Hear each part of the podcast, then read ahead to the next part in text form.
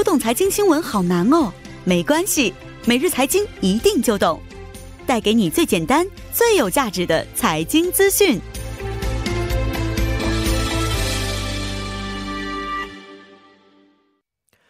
每日财经一听就懂，为您解读经济概念，分享生活经济资讯。那马上有请出我们的财经评论员董爱颖老师。老师好，你好，主持人。哎，老师好。那今天呢，给我们带来的财经讯息是关于什么方面的呢？嗯，我们今天一起来来聊一聊这个免税店哈，免税店业界。因为今天有条新闻哈，说在首尔新村运营的一家呃室内免税店叫 Top City，嗯，呃，在三号的时候就是结束营业了，关门了。对，其实这种情况呢，在去年也是很多，去年就有两家中小型的免税店就是纷纷放弃了这个免税店的经营权，嗯，然后。然后这个这个 Top City 呢，免税店它是在去年十二月三十一号哈，就是上周，嗯，也是就是放弃了这个免税店的特许权哈，嗯，所以业界目前我们看到今天的新闻也是说很担心这种叫免税店关门的。多米诺啊，就像多米诺一样，一家一家倒下，一家倒下可能会是，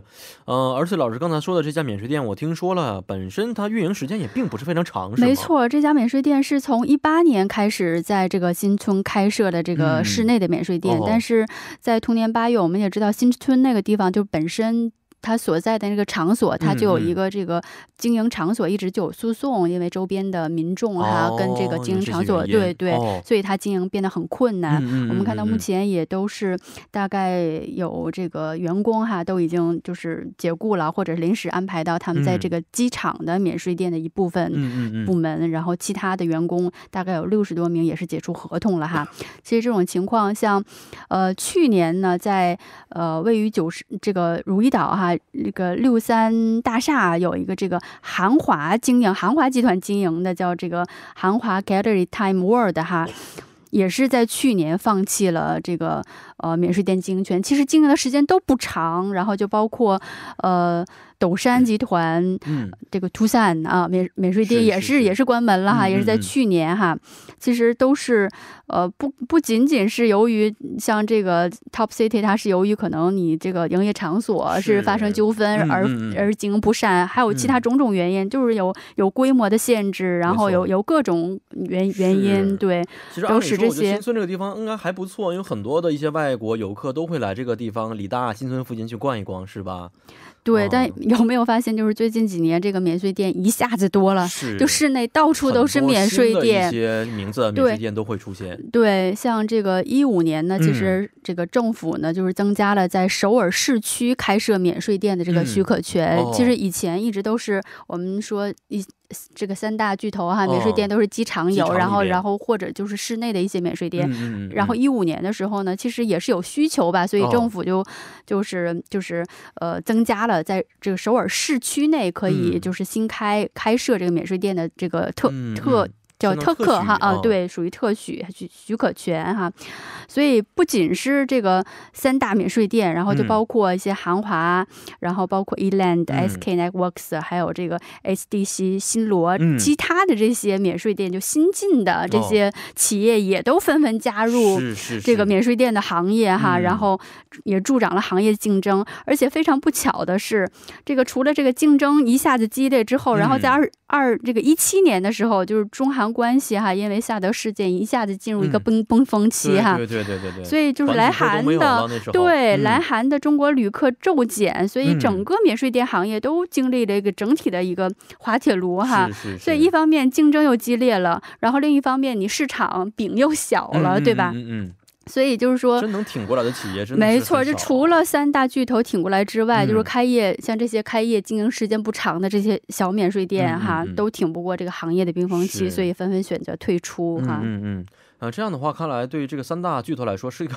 也算是一个这个因祸得福的好事，是吧？减少了很多一些竞争力，行业洗了一次牌，是不是？呃，但是老师刚才也说过，整体的免税店行业的境况并不是非常的理想啊。以前我们节目当中也请到了几位在其他免税店工作的一些这个职员，也都说过，嗯，这个业绩并不是非常的好啊。所以整体情况也是不理想嘛。其实到一七年、一八年到一八年还不是很好，但是去年一九年非常好哈，就是随着这个中韩关系又又又出现回暖，所以就是富含的中国这个旅游业整体就回暖了哈。所以去年韩国免税店整体业绩是相当不错的，我们看到每个月都是频频刷新这个月的销售记录。嗯，根据这个韩国免税店协会的透露哈，去年十一月是国内的免税店的销售额是呃两万三千亿韩元是。这是刷新了历史历史的一个最高纪录。其实去年三月，就是一九年三月的时候呢，呃，这个免税业界的月销售额是首次突破了两万亿韩元。月销售额，月销售额。然后之后，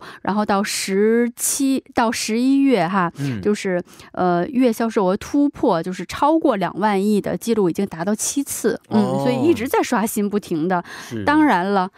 这些记录也都是。就是大部分还是这个三大巨头，包括乐天、新罗、新世界啊，这三大巨头取得的成这个成绩。哦，那老师刚才也说过，现在这个成绩啊，基本都是三大巨头所取得的，所以他们的市场占有率能达到一个什么程度？现在目前是百分之八十以上，百分之八十以上都是他们三家。对对，所以其他的从这个这个这个市场占有率就可以看出来说，其他的这些小的这个中小型的免税店经营有多。多么困难哈，肯定都是。一个次字的。我们看到这个汉纳拓下边的运营的这个呃免税店子公司是 S M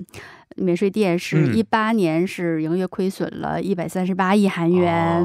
然后随着它这个次字的一个增加，所以原本可能你七层的一个一个免税店，然后也是继续在减少，这两层就没了，然后又两层又没了，就是都是在缩小经营的这样一个一个情况。然后我看它。在一九年上半年的销售额，因为你这经营在不断的缩减，所以你这个销售额肯定是也也会随之下降。所以它一九年上半年的销售额比一八年又下降了百分之十二。哦，嗯，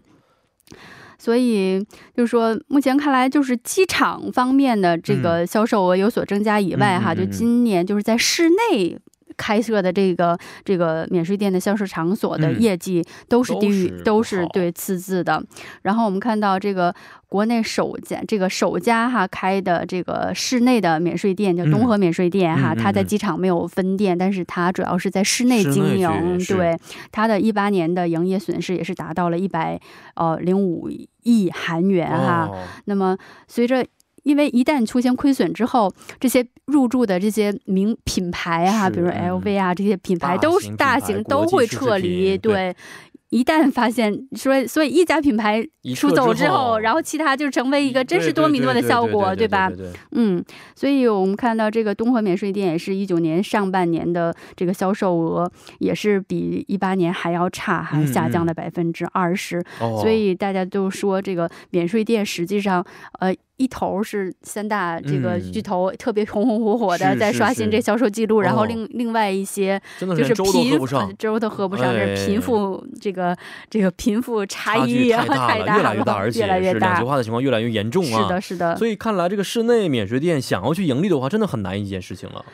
嗯，其实我个人觉得吧，其实还是不是这种形式方面的问题，就是还是像刚才提出，一个是时机的问题，就是一五年，因为。当时政府决定要增加这个设立这个这个室内免税店这个许可的时候，那当时肯定是由于你机场的免税店可能是有对饱和了，所以达不到那个程度。对对，所以有这样的市场需求，所以给更多的去商家去加入到这个这个行业中来。但是又不巧的是，然后之后又遇到萨萨德事件，对，所以很多是一个时机的问题。然后这些免税店当时如果错过了这个萨德之后哈，这个。如果说从一八年开始开店的话，可能会赶上一个很红火的时候。我觉得还会对 对对不好的一个时 期。是的，是的。啊，有的时候我觉得这个时期也是非常非常重要的。对，是的，是的，时机非常。人和才可以嘛，对不对？这个人和地利天时都没有不占的话，缺一不可。对，而且你刚当时就是刚开始这个经营的时候，还没有站稳脚跟的时候，就经历了这样一个时期的本都没回的时候，没错，肯定是亏的。好的，今天也是非常感谢董老师啊，咱们明天再见。嗯，再见。嗯，再见。那接下来为您带来的是就业导航站板块。